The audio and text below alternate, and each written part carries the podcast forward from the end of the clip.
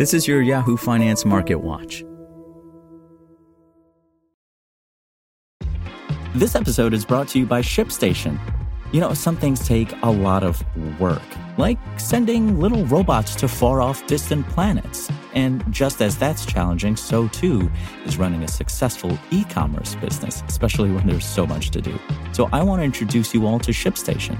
Now, I love using ShipStation because of its easy to use dashboard, which makes managing orders and printing labels a breeze and super smooth. Oh, and the customer service is just out of this world.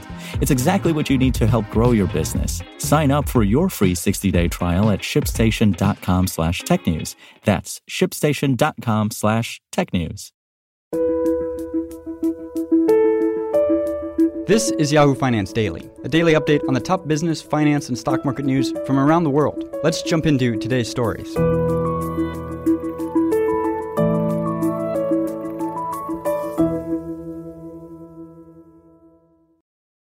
Stocks reached record levels on Thursday as investors digested more quarterly earnings results and new data on the labor market's recovery.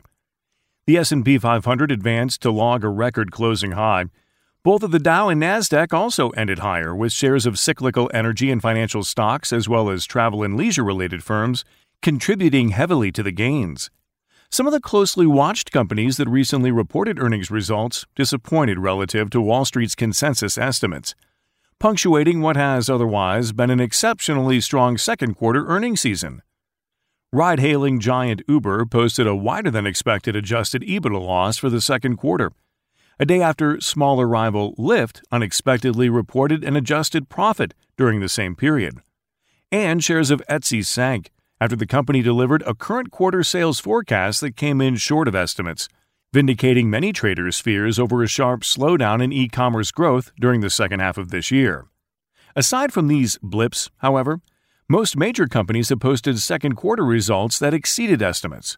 As of last Friday, 59% of S&P 500 companies had posted results, and 88% of these had beaten Wall Street's earnings per share estimates, according to FactSet's latest data. The expected earnings growth rate for S&P 500 companies is tracking toward 85.1%, which would be the biggest jump since the fourth quarter of 2009. The near-term power behind the market is insanely strong earnings. There's very little sign that they're not going to continue to be strong through the end of the year and into next year. Jonathan Golub, chief U.S. equity strategist for Credit Suisse, told Yahoo Finance on Wednesday. But you are starting to see maybe cracks on the edge, if you will, that are making this a little more difficult.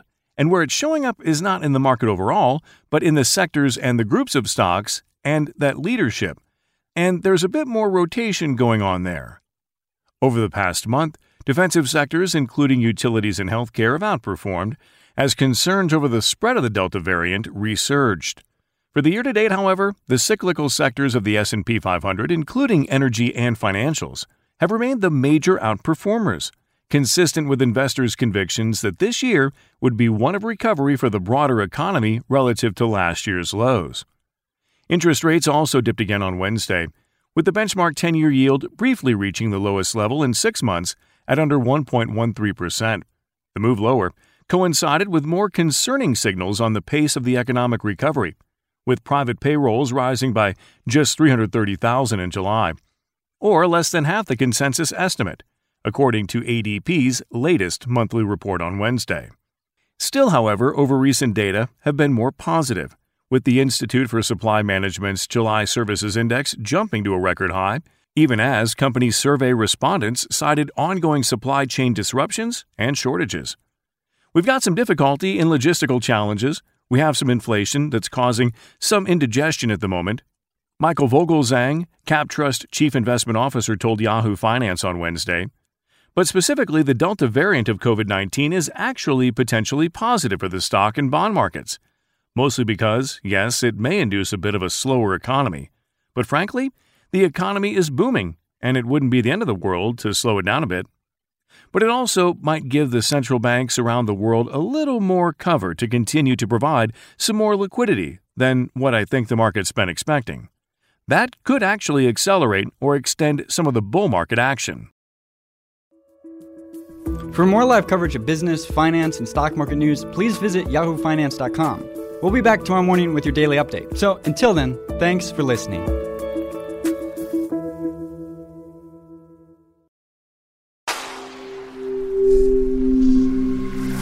Spoken Layer. Want to learn how you can make smarter decisions with your money? Well, I've got the podcast for you. I'm Sean Pyles, and I host NerdWallet's Smart Money Podcast. Our show features our team of nerds, personal finance experts in credit cards, banking, investing, and more.